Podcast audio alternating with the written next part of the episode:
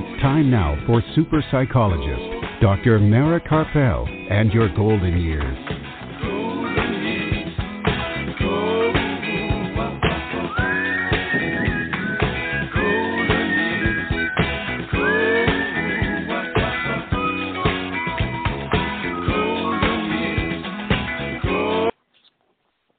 Good evening and welcome to Dr. Mara Karpel and your golden years this evening and every Sunday evening at 5 p.m. Central Time and at 6 p.m. Eastern Time right here on blogtalkradio.com and on drmarakarpel.com and now also on Apple Podcasts.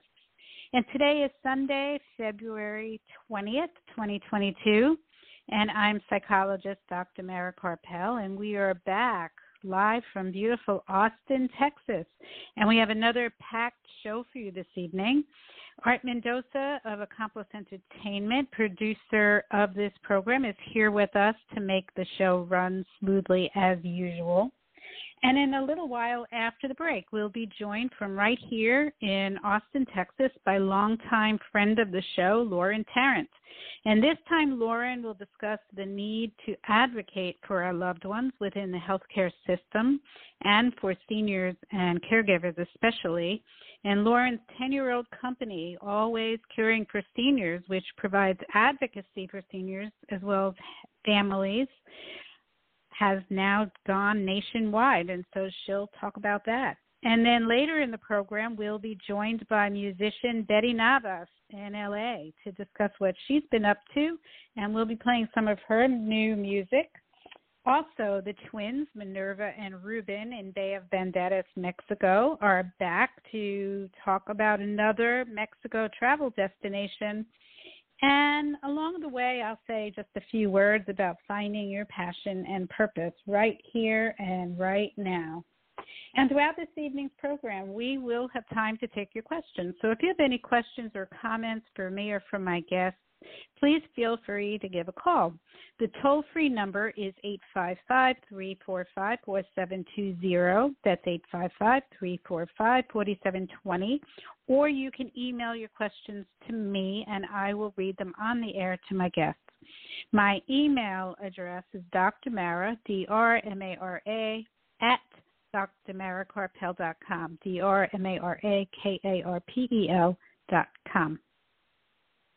And if you like this show and you want to hear it again, you can listen to the podcast by going to my website later tonight, and the link for the podcast along with any contact links that we discuss on the program, websites, etc., will be posted later this evening at drmarakarpel.com.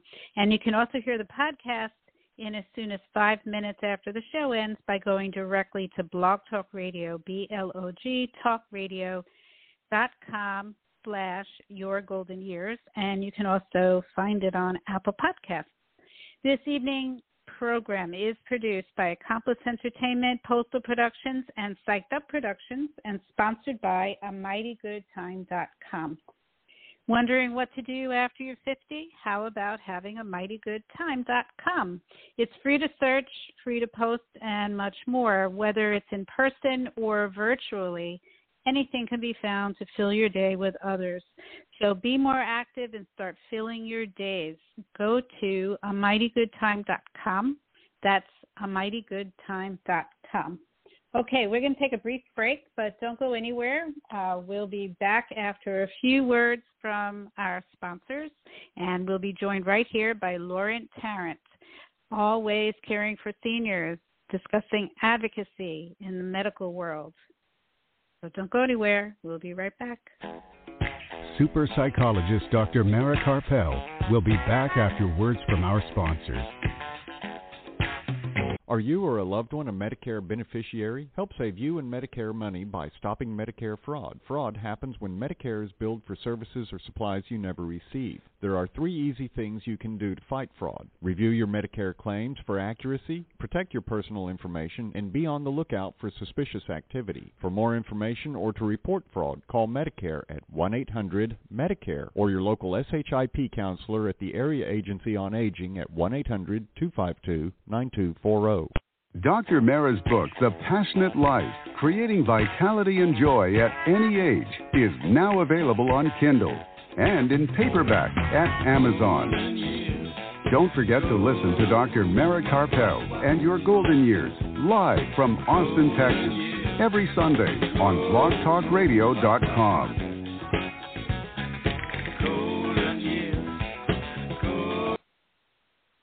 And we're back. If you're just joining us, this is Dr. Mara Karpel and Your Golden Years right here on blogtalkradio.com and on drmarakarpel.com.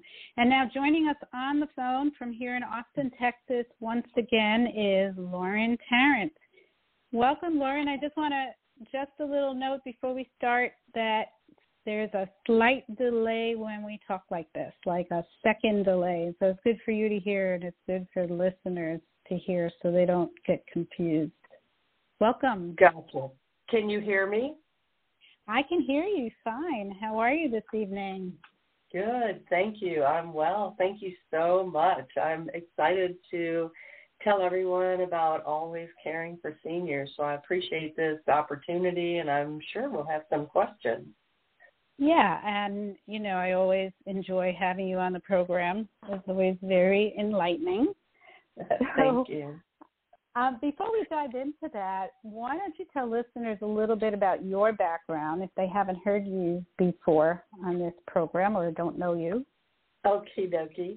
Well, I have been a nurse for many, many years, about 40 years. And, yeah, I started out as a little kid, I guess. And most of my practice was in geriatric psych or psych for about 10 years, and then or behavioral medicine, and then home health and hospice for about the last 30. And in home health and hospice, as you know, as well as the other, I've been in management positions. I've been the nurse, you know, making the visits, and I've had just such beautiful opportunities to see it from many, many angles. And that has led me over the years to start up several companies to accomplish different tasks that are not done by families sometimes or home care agencies. And so along the way, I always, you know, and I was placing caregivers for a long time or matching caregivers. And along the way, it's so obvious that what, you know, as our population grows and our elderly population grows, you know, this is new for a lot of families, and it's important to talk about what to do and what is going on in the healthcare field. So a little bit about me is that I've been a nurse. I've done a lot of startups. I have done home health, hospice, and figured out that a lot of seniors and families do not know what to do, and they ask their neighbors sometimes and get bad advice, and I would rather that they ask a nurse who has spent a career, myself and my nurses, who spent their career making sure that people are safe in the home and don't have to go to the ER or the hospital or to a nursing home. So Lauren, I am very lucky because I happen to have a friend who's a nurse and who's kind of a neighbor, you. Uh-huh. And so when I was going through that with my own mom when she was in a health crisis for a month, I was able to call you. I was very lucky. I was able to call you up, and your guidance in dealing with the healthcare system and with the doctors, I really attribute to the positive outcome because I spoke with you at a very pivotal moment, and you gave me some really great guidance about how to deal with that situation. And I really attribute that to the positive outcome for my mom's health crisis. So I am so excited that you are now really focused on, you know, again, on helping people navigate, because I wouldn't have known what to do if I didn't have you to help me. Thank you. And, you know, that is the thing. When you're in a crisis, and you have doctors making decisions, and you're fighting with your brothers and sisters, or every family is different. And sometimes you just need to have an outside party who has some experience, who can just say, wait, okay, I hear what you're saying over here, but hold on, the doctor just said this. And people don't understand what doctors are saying. People don't understand what is going on all of the time. And they need someone to kind of almost mirror it back to them, and then also to just let them know, this is what the doctor said. Did you hear that? Or did you understand that? And if that is not okay, what are we going to do about that? And I think with your situation, not to get too close, but to your situation, I think it's a very common situation where families are told that from a conservative physician that this is all we can do.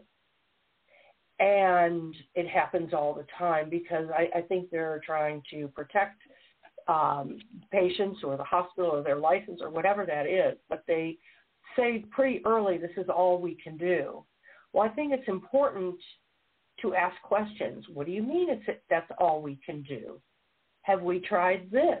Have we, there's some things as a nurse I can ask you. I want to steer individuals and families to ask hard questions.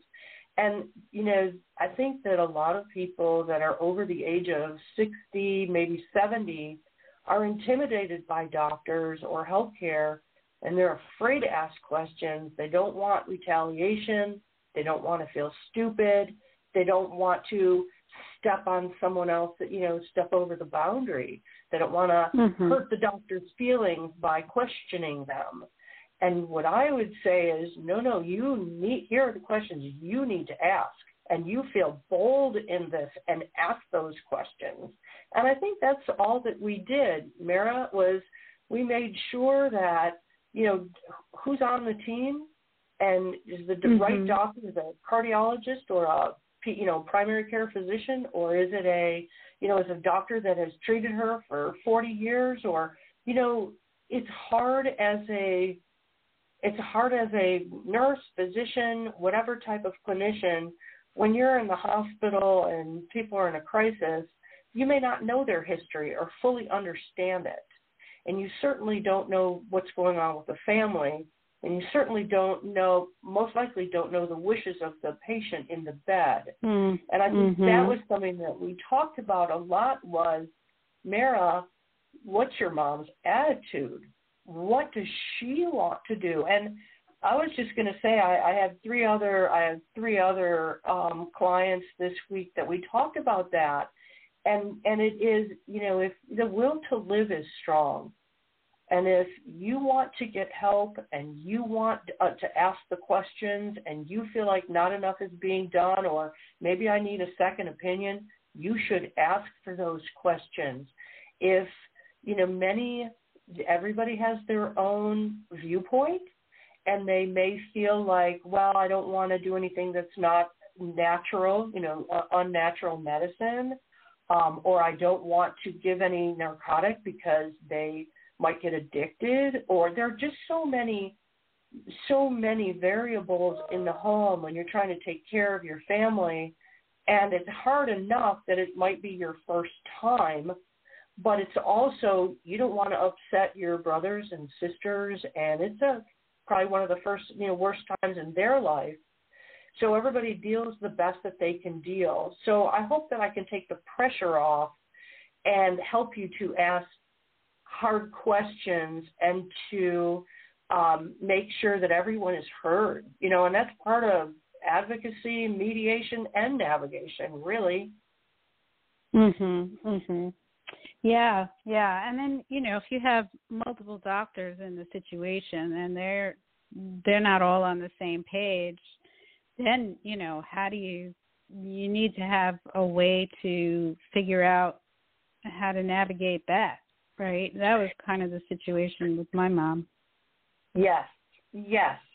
Well, I think that families come in almost blindsided because they've never experienced a crisis, end-of-life crisis, or a serious, maybe a cardiac crisis, or, something that is so unfamiliar to them, and you can't think well in a crisis. Mm-hmm. So what I'm doing with this, with Always Caring for Seniors, is it would be better if it wasn't in a crisis, when you know that the family member, could be your mom or your sister or someone, that has multiple chronic diseases or multiple issues that keep them needing care. As time goes on, it is nice to have one person who can follow a history to be able to say, did your doctor offer home health? Do you know what that is? Do you know what Medicare is and Medicaid and what you have? And, there are things that I'm able to help the families with along the way, so it doesn't have to be in the crisis. But, many veterans don't realize that there are programs, aid and attendant benefits, or programs where, in good standing, a veteran can get money each month for care at home. And you want to make sure to coordinate that. It might be that they're looking for Medicaid planning. So of the issues that you have when you age, it's an unfamiliar territory. And it is, I'm thankful to be able to help people find resources. And it might be navigating the healthcare system, but it also could be, do you have your authority documents ready? Don't wait until the last minute when your mother's, is not able to make decisions and then think that she will sign papers. It doesn't work that way. So we talk about that as well.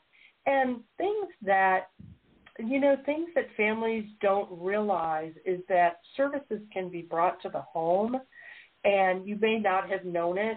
For an example, I'm working very closely with a couple companies, and what we make sure to do, one is 24-hour physicians, here's a plug, and the other is ThoughtSwift. And what we do is I want to make sure that everyone has a physical exam that has to do with, if you have Medicare, you have the right to have a physical exam every year. They pay for it.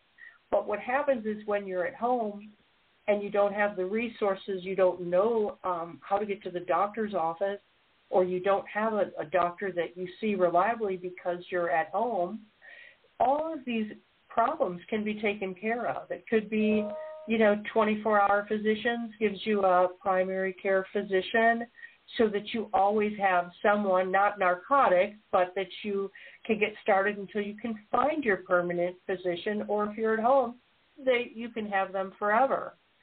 And that's what I want to do, is make sure that families at home know what their options are, help them to navigate through the system and with their families together, not everybody's arguing and fighting. It's a hard time. It's a hard time when mama is sick. Everyone wants to go in a different direction to take care of her.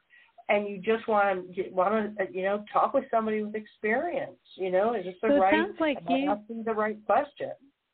It sounds like you offer a lot of services in varying situations. To kind of tie it up, what we offer is resources, healthcare resources. It's really legal, financial, and medical resources in the home. When I say financial resources, I'm talking about things to keep you in the home that might be tied up to your will or trust or those. We want to make sure you're talking to an attorney rather than your neighbor. So I'll help you with that. And so referrals, resources, advocacy, and there are things that, not just nurse navigation of how am I going to get here or there, but sometimes it's overwhelming that you get this Medicare bill and you have no idea, why am I getting this? What am I going to do with this? what is this $28,000? My daughters don't know what to do to help me. So there are all different, you know, all different issues that come along just with aging. And I know I can get you a resource. If I can't do it myself, I know how to get it done for you. I will give a resource. Mm-hmm. So that's why I'm so passionate about it. I'm so excited about it because I get these calls all the time that, what do I do? What am I going to do? So, you know, you are now launching to be a national group, right? You're helping people all over the country. Yes, I have been for 10 years, and I've been building this through another company, but we focused more on matching caregivers and then making sure we knew how to keep people safely in the home. So now I'll be able to keep people safely in the home and have that be my focus. Mm-hmm, mm-hmm, mm-hmm, mm-hmm. All over the country. Around the country. I'm sorry? Mm-hmm. And you have resources all over the country. Exactly. Yes, mm-hmm. Yes. That's great. So, you know, so this is, you know, kind of a sticky question. How do people pay you? Is it paid for by Medicare? No, it is not. It is not paid for by Medicare. So just one second here. Sorry, my phone is going crazy. Okay. It is not paid for by Medicare. It is privately paid. And what I do is I set up a retainer with each family, unless we're talking about an organization, but with each family, then I set up we have a contract, and then depends if the family wants 6 hours of care or ongoing. What I do is I charge the family for, usually the first retainer is 6 hours. They can use it as slowly or as quickly as they would like. And after they have used up the first 4, then we'll request a separate retainer unless they think that the work has been done. I'm okay and I don't need more hours. Most families, there are some families that, like the families that I'm working with right now, with the 6 hours, that will be, I have a couple families that will take them. They know that I bill them 10 minutes at a time. So if I talk for 10 minutes, I'm not charging them for an hour. And they have research to do as well. So I'm giving them assignments and they'll come back. So we use the money wisely. Mm-hmm. It could go for a long way. Yeah. Mm-hmm. Mm-hmm. And it's, you know, I mean, it's well worth it to have that sort of peace of mind working with an expert rather than trying to navigate this all yourself when you don't even, you know, most people have no idea what's going on in the healthcare system, especially in geriatrics. Well, you know, when you go to the hospital and you have a social worker that helps you to pull things together in the hospital when you're getting out, most of the time they're helping you because you do not have money. You may not have any money and you need resources. And with my business, sometimes it is the flip side. It is that with families that have spent their whole life building their Medicare, their veteran status, their financial status, what they don't want to do is throw it away and then make bad decisions about, you know, I never knew I could set up a veterans or Medicaid trust.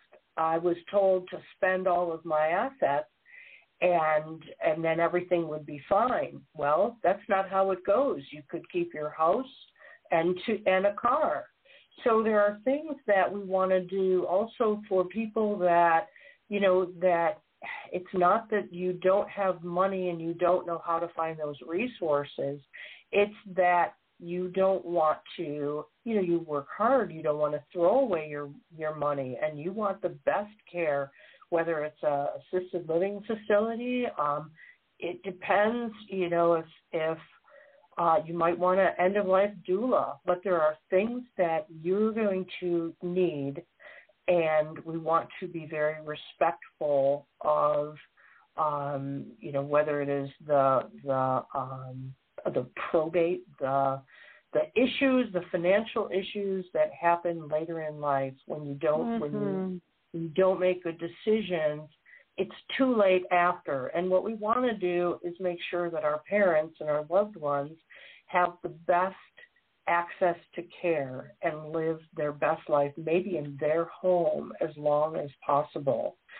So I feel like it is worth it. It's always worth it to talk with an attorney when you're dealing with some of these estate plans, and you just want to keep mom home, but she's chronically ill, keeps going in and out of the hospital, or there's the medical side of the issues where, mom can't decide, they keep saying to her to go to hospice, what we think that's the end. Not necessarily. Hospice, and you can go hospice to home health and home health back to hospice. And sometimes it pays, there are lots of benefits to hospice. And you can be on hospice for quite a while or come off of it. But these are some of the things that we talk with the families about, because I want to give you time and information so that you can see what your options are, rather than being spoon-fed something that was for someone else. Right. And you certainly can't go by what the hospital social worker tells you. Well, and once you're out of the hospital, you don't have a hospital social worker. They're just finding a place for you. Well, sometimes they're finding home health. They work very hard. But once you're home, you need the continuum of care. If you're sick and you just came out of the hospital, you don't want to have a million people going in a different directions when you're trying to get mama some care. I'm going to give you another example. I was working with a family over the last maybe 2 weeks, and the patient, she was very sick. She just lost her husband. They're grieving. Family all lives out of town. And they're all trying to figure out how to help mom, and they don't know what to do. And for me, honestly, it gives me joy to be able to talk with them and to give them some options and some hope and some, clarity. And, they were able to ask doctors all kinds of questions. And as a matter of fact, this family I'm talking about will be sending mama to rehab in a couple days. It's just that sometimes you're so scared and people are so sick, and you think it might be over, or you think, my neighbor told me to do this. Let's explore options. Let's get some information to you. That's my goal. Yeah. That's great. I love what you're doing. So Lauren, how can people find out more about you and the services you provide and contact you if they're interested? What are the best ways for that? So they can email to me, Lauren, at All Ways Caring for Seniors. And I say that slowly because all ways are two different words. So it's Lauren at All Ways Caring for Seniors. And then my website is allwayscaringforseniors.com, and it's just now going up, so it'll be a little bit bare bones. It's a different one than years back. They can contact me by calling me anytime at 512-809-4057. And just leave a message if I don't return if I don't catch your call. But I'm so happy to have this opportunity to tell people about this, because it's hard to find. And, as we get older and we're trying to raise our parents, we have a lot of questions. Yeah. And, so thank you. Yeah, thank you. And I'll be posting that on my website on the post about this show later this evening. So if people didn't catch it, they could just go there and they'll find it. And it's Always with two L's. That's the way. Yes, ma'am. And yeah, I'll put it up there tonight so people can find it and get your phone number as well. Thank you so much, Lauren, and I'd love to have you back on as time goes on, and you can let us know the developments of this, of this resource, which is wonderful. Thank you, and good night, everybody. Thank you again, and all right, bye. Okay, you take care. Mm-hmm. All right, bye. Okay, we're going to take a brief break. Don't go anywhere. We'll be right back. Dr. Mara's book, The Passionate Life, Creating Vitality and Joy at Any Age, is now available on Kindle and in paperback at Amazon. Don't forget to listen to Dr. Mara Karpel and Your Golden Years, live from Austin, Texas, every Sunday on blogtalkradio.com. Please visit us on the web at www.drmarakarpel.com. All right, and we are back. If you're just joining us, this is Dr. Mara Karpel and Your Golden Years right here on blogtalkradio.com and on drmarakarpel.com. And I'm very seriously so glad that this is now the focus that Lauren is on, because it was so helpful to me to have her to talk to. She was such a great guide in helping me to advocate for my mom when she was in the hospital, which is and I've spoken about this on the program before, that if your loved one is in the hospital, they really need an advocate, because doctors and, staff, they try their hardest, but they don't know your family member, and they are not necessarily going to do what's the best for them in particular. It's more like a one-size-fits-all approach. And so being there as an advocate, you are making sure that your loved one's wishes are being taken care of, and they're getting the care that they need specifically. So, and sometimes we just don't know how to do that. So having somebody guide us who is an expert, who knows the healthcare system, knows medicine, very, very important. It really is important. I can't say that enough. So that brings me to, I'm going to talk just very briefly before we go on, because we have a packed show, but I recently wrote a blog that was published on Medium and on one of the platforms of Medium called An Idea by Ingenious, something like that. And it's also in Savannah East. And so you can catch it. It's on my website if you want to find it. It's called What's Really Calling You Today, The Meaning of Life in This Moment. And I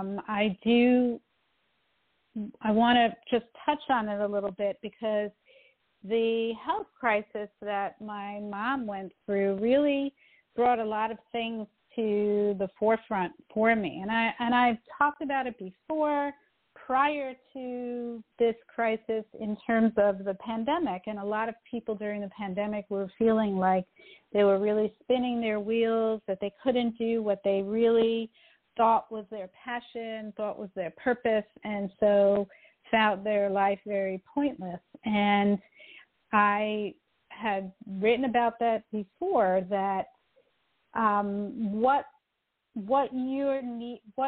what gift you have is needed in this moment might be different than the gift that you thought that you wanted to bring into the world. That this moment, whatever it is calling you. It might be, during the pandemic, with people needing extra help with getting food, if they were unemployed, that sort of thing. That may be your calling at that moment. You might have been a musician, or you might have been an artist, or working on something where you're going to go out and perform, but you couldn't perform in public, but your mission, your focus at that moment could have been helping people to get food, bringing, you know, volunteering to bring food to people who were not able to work or couldn't get out of the house, that sort of thing. And so the blog that I wrote really came about in terms of that healthcare crisis that I talked about with regard to my mom. And I, you know, left Texas for 6 weeks, went up to New York to just, that was my focus, to be there as her advocate with, you know, whatever help I could get. But I was there for 6 weeks. And there are many times in our life that we find ourselves where there could be a crisis, a healthcare crisis for a family member, or even our own crisis, or something in the community, something in our community that where people really need help. And at these times, we may have to temporarily give up everything that we thought gave our life some sort of meaning. Because at that moment, it turned out that that crisis was the purpose of your life, to help take care of people in that crisis. And it really brings me to this whole idea that it could be the most mundane things that bring our life meaning in the moment.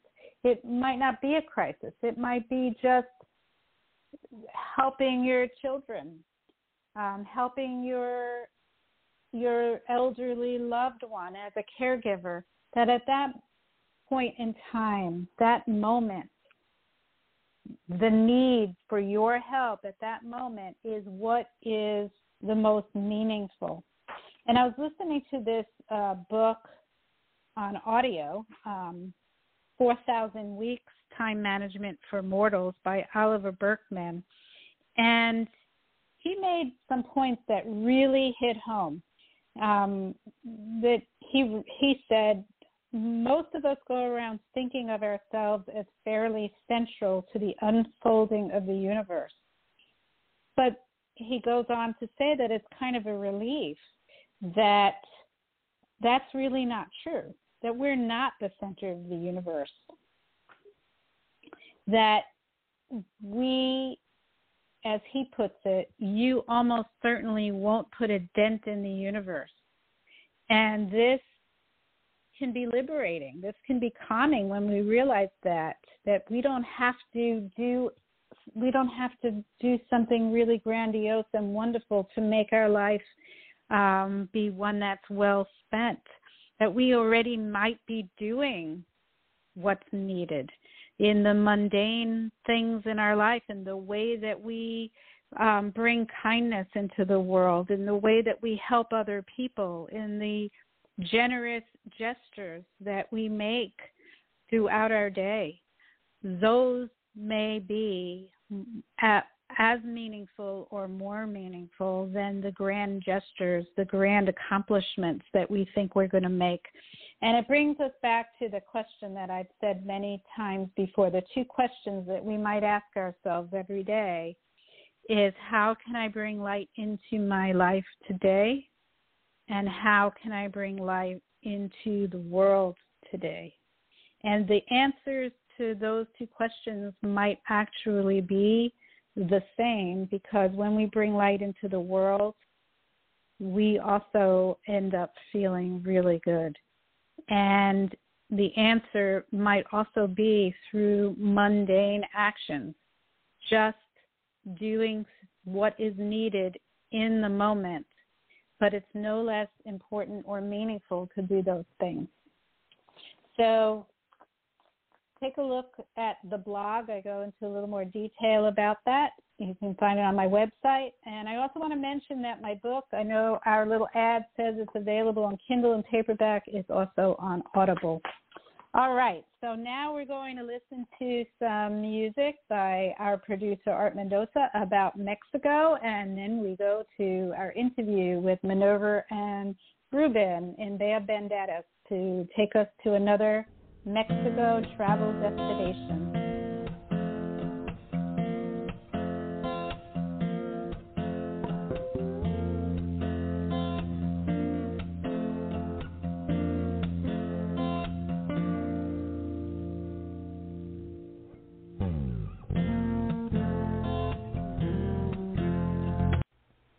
All right. Hola, guys. It's another weekend. How are you?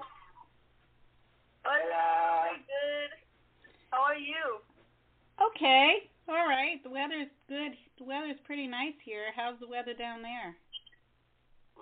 Very hot. Yeah, not very hot. And the night is like fresh. It's hot. Yeah. Wow, already. It's early, isn't it? All right. So where are we going to today? Campeche. All right, Ruben, why don't you start us off? Campeche is a Mexican port city on the Gulf of Mexico. It's known for its preserved Baroque colonial buildings, military architecture, and walled historic district. The city was fortified in the 17th century, and two hilltop fortresses are now museums. It was founded on October 4, 1540, when the Spanish began the conquest of the Yucatan Peninsula. The city was a rich and important port during the colonial period, but it declined after Mexico's independence. Campeche, a stunning colonial UNESCO World Heritage Site in Mexico's Yucatan Peninsula. It's like something straight out of fairy tale, complete with pirates, beautiful mansions, and old-world forts to protect the damsel in distress. There are so many things to do in a town just under 1 million people, where the balmy weather is very similar to the Pacific side but more humid. You can marvel at the Museo de la Arquitectura Maya or reminisce about the past at Casa Six Historic Museum. You can also indulge in fine dining and relax in quaint cafes or climb and transport yourself back in the time at Pyramid Edzna. Campeche is one of the least known and most overlooked colonial cities in Mexico, mostly bypassed by those visiting more famous destinations in the Yucatan Peninsula. The city's historic buildings are protected by decree to keep them from being destroyed or altered by the growth of the city. Campeche is known as Mexico's Rainbow City. Well, that sounds beautiful. Have you guys ever been to Campeche? No. But I would like to go. Yeah. I know. After hearing that, I want to go. Yeah. So thank you guys, and have a wonderful day. Adios. Adios.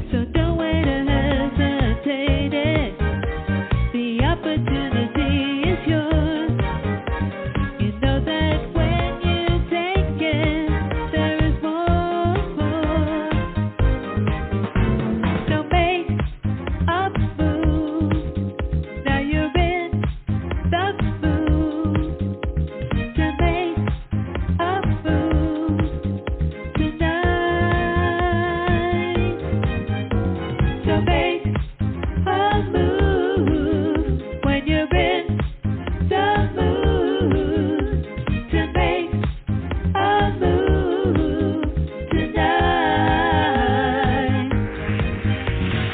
Make a move when you're home.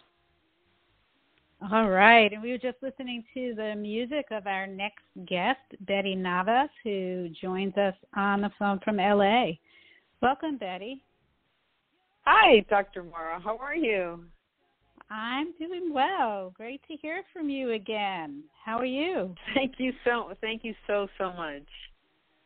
I'm doing well. I've been concentrating on writing new music, like you just played. I did all the arrangements, did the string arrangements, did the whole shebang. So that was my thing, you know, during the lockdown pandemic, was to just work on making arrangements. And because I decided I'm better off doing it on my own because I'm the one who knows what I want, you know. So, you know, I just took a lot of time, you know, with it because it's time consuming, you know, writing string parts, then applying the string parts, you know, and things like that. So, yeah, that's what I've been up to. Yeah, but it sounds like you had the time because everything was locked down. And you're able to do that, right? You have the ability, so that's great to have it the way that you want it. Yeah, it's interesting because, like, you know, when you're, you know, one of the things I really wanted to do when I started writing music some time back is I wanted to create my own arrangements, because I've always been interested in how things are arranged. Because the way I listen to music, it's not like the typical way to listen to music. I'll listen to all the parts and the arrangements. So for me, I can put a song on loop, like, over and over, and I won't get tired of it because I'll be listening to the production and the arrangement and, oh, they added this horn part here and this synth part sounds like this and the background vocals do this, and wow, that's interesting. So it's very handy that I don't get tired of listening to the same song over and over. You know, I'm you know, I can literally put a song on loop like almost the entire day. I know it sounds weird, but I'll do that, and then what I'll end up really paying attention to is the production. Mm-hmm. And I got into film trailer music like kind of a while ago because I started finding film trailer music online, and especially on YouTube, you know, people post film trailer music all the time, and I'll listen to it and I'll do, like, I'll put it on loop and listen to it over and over. And I found some music that had a mix of electronica and orchestral. It was like a mix of the two. And I became totally fascinated with it, and I actually bought, you know, some of the music, and I had it, and I listened to it all the time, and I felt like that's something I want to do, like put my own string arrangements in there, you know, when because it was something I was totally influenced to do by hearing film trailer music and getting into that. Yeah. Yeah. So, Betty, can you talk to us about the song that we just played, Make a Move? Yeah. I've been studying another thing I did during the pandemic is I studied jazz piano, partly because I had the time, and also, too, I was able to take some classes online. And one of the things when you go into jazz, you get into something called modes, right? And that's like it's like another aspect of looking at chords and scales together, you know. So one of the things I started doing is writing in a mode rather than writing like the way I did in the past. So that song is like in a minor mode, and I was experimenting with working with like minor. It's like an experiment to like work with minor chords, but then make them bright by your arrangement, you know. I added this like string arrangement, and I found this string, you know, like the string sound, and I worked with it to make it bouncy, you know, so it doesn't sound like a sad song. It sounds like something you'd hear if you went out and went dancing. Right. So, you know, and I was experimenting with that, and that's really the effect I wanted to achieve. Because I kind of went through this evolution of like, okay, well, I play guitar, so I wrote songs on the guitar almost exclusively. And one year I was asked to write a song for a play. It was like a play here in L.A. that was produced some time back. And I ended up writing it on piano. But I did this very basic thing, you know, basic three-chord, you know, chords, three-note chords, you know, triads. And I did this. But when I went into the studio to record it, I actually had to go into a studio because at the time I didn't have my setup yet. And I came up with, like, a vocal arrangement. And it sounded, and it ended up being really sophisticated sounding. And then when it was finished and I gave them the copy and they played it every night before the show opened, I was like, wow, that's the direction I want to start going in. And then I sort of, you know, it's not like I decided, you know, I wasn't going to go into any other direction because I tend to write in different genres. But I felt like that's something I totally want to do is just go in a really more sophisticated direction, which is how I ended up wanting to get into studying jazz on piano, because that takes you into this other direction that you know, jazz is all about exploring, you know, and it's all about like not being stuck to one thing. It's all about exploring and once you get past all the theory of it, you know, like learning the notes and the chord extensions. Once you get past that, then it's all about forgetting about it and then exploring as much as possible, which is something really I find really interesting about jazz. Like, you know, it's like jazz musicians are very different than any other kind of musician because to them it's all about how creative can you get in one session, like exploring the instrument and stretching the envelope, so to speak. So for me, I wanted to do that with the songwriting. Yeah, like how far can I push the envelope, you know, before it starts to not make sense anymore, you know. But I because you have the confines, you know, you have your I want to still, you know, have the song so that everybody can enjoy it because I don't want to go so far out there that you know, I lose everybody. But at the same time, I want to push the envelope, and my own personal envelope, because it's not something I was doing before. So Betty, we're going to play another one of your songs. Sure, we're going to play another one of your songs that you said. So you sent us "You're in Love." Can you talk about that before we play it? Totally, and it's another aspect of what I was saying. I took like a just purely a piano class. It was just purely a piano class, and I, you know, when you take a piano class, especially the professor was teaching jazz, you know, then I had to get into all these jazz chords, and then I ended up writing the song with nothing but jazz chords, but I wrote a pop song. So, like, you know, you might not, like, if you hear the song, you're not going to say to yourself, oh, I'll bet Betty used jazz chords. You know, you see what I'm saying? Right. And that's sort of the effect I was looking for. So let's see if I have that effect for you.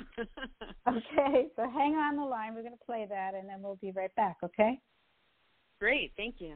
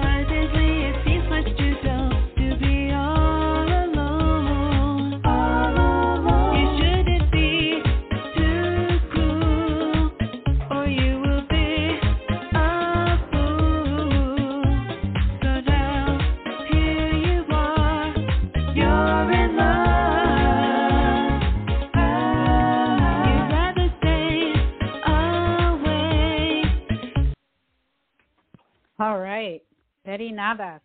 Hi. Yes, I definitely got that effect, Betty. Great. It sounded like jazz and then a pop song. Yeah. So that's what I was looking for. Yeah. Great. And I like the way, you know, the two, you know, genres can kind of coexist without clashing. Mm-hmm. And I'm really into. Okay, there you go. Music. Art was so excited he put it back on. Okay. So Betty, if people want to hear your music, can they download some of your new music now? Well, I'm in the process of uploading onto, I belong to a website called numberonemusic.com, and I'm on there. Uh-huh. And I have some songs on there, other dance songs that it's sort of similar, in a similar vein. And then it's numberonemusic.com, and they have these charts that they do. Mm-hmm. And my song went to like number 3 not too long ago. I'm trying to think of the time. Yeah, went to number 3, like in the power pop category. Uh-huh. And you know, and it's like a website for independent artists, and people upload their music, and then you know, as people stream it, listen, it gets put on these charts, you know, depending on how many streams you get, you know. So I had a song that went to number 1. I had another song that went to number 3. So that's kind of nice because, you know, it's I'm happy that, you know. Yeah, that's great. That it's accessible and people are listening. But I'm also like uploading it to another website called Reverb Nation. And what I plan to do is compile this new style of music that I've been doing and compile it together and distribute it through TuneCore. I already have some distribution through TuneCore, but it's a completely different genre of music. It was like something I've written in the past. Mm-hmm. So, and it's there as like a way of, because what happens with me is that I'll get approached by people who have like independent projects, like a documentary, short film, and they'll say, "Where can I hear your music?" So I'll refer them to that or to the other sites. So that's the way to go. For people listening today, if they want to hear some of your music, where would be the best place for them to do it today? I would say Reverb Nation. Okay, and then it's so easy. It's so easy to find. It's such a big giant website. It's a big giant website for independent musicians and artists. Reverb Nation, and you just punch in my name and you'll totally find it. Okay, great. So I'm gonna post that because I have a number of songs on there. Okay, so I'm gonna put that on my website, on the post on my website about this program. So later tonight, so people can just go right there and click on it and go to your page on Reverb Nation. Great. Okay, well, thank you. Yeah, thank you so much, Betty, for coming back on the program, and keep creating. It sounds like, you know, you're one of the people who just got more creative during the pandemic. It was the way to keep, for me, it was my way of keeping sane because, you know, when it all first went down, I was like really scared. Like I'm sure a lot of people, like, because you don't know, you know, you don't know what's going to happen. So I decided, you know, I'm just going to really take my mind off of everything that's going on, and that's why for me taking the classes was sort of useful because it was online, and then I could just, you know, do all my projects and then turn in my projects online. I didn't have to go anywhere. But because jazz is actually rather difficult to study, and it's time-consuming. You know, you can easily spend hours just learning a few measures because you've got the improvisation to think about, all these things to think about. So it because the fact that jazz is really demanding and time-consuming, that was really helpful because it really, if you really want to take your mind off of something, learn an instrument. Right. You know, it's really, good suggestion. And I would definitely recommend, you know, anybody, no matter what your age is, to learn an instrument because your brain has to, my understanding is that your brain, the two hemispheres of your brain have to work very, very much, you know, and this really helps your brain. It would your brain doing push-ups or something. Right. Well, so true. It's so true. Yeah. Thank you so much for being on the program. Keep creating. We have to go before we get knocked off the air, but and come back. I'd love to have you back on. Sure, absolutely. I will. Well, thank you so much, Dr. Mara. I appreciate it. You have a great weekend. You too. And please give my regards to Art for inviting me also on the show. Okay. I appreciate it. Thank you so much again. All right. Okay. Bye-bye now. Bye. All right. We've come to the end of another show. Let you know what's going on next week before Art knocks me off the air here. Next, we'll be joined by Marcus Julian Carbo of Taiji Fit, National Coordinator of the VA's Community Care Tai Chi Network and late-night podcaster for the Voice of Mindfulness. And also, Cass Clayton will be back with some of her original music. If you want to hear tonight's program again and get those website links that we talked about, contact information, go to my website later tonight, and the podcast, along with all of those links, will be posted at drmarakarpel.com. And you can also hear this evening's program in 5 minutes by going directly to blog talkradio.com/yourgoldenyears, or you can find it on Apple Podcasts. And to find out what's happening in future shows, go to Dr. Mara Karpel, Your Golden Years on Facebook. This show was produced by Accomplice Entertainment, Postal Productions, and Psyched Up Productions, and sponsored by AmightyGoodTime.com.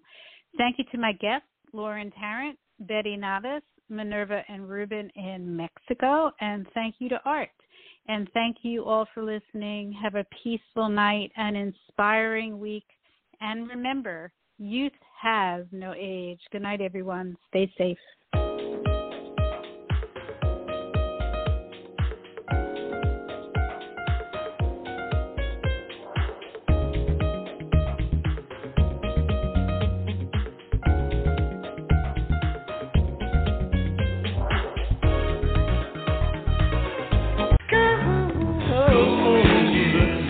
Any guidance offered by Dr. Karpel is not intended to replace the advice of your own physician or mental health specialist. Neither Dr. Karpel, her sponsors, nor this station assumes responsibility for the misuse of any of the information given on this show.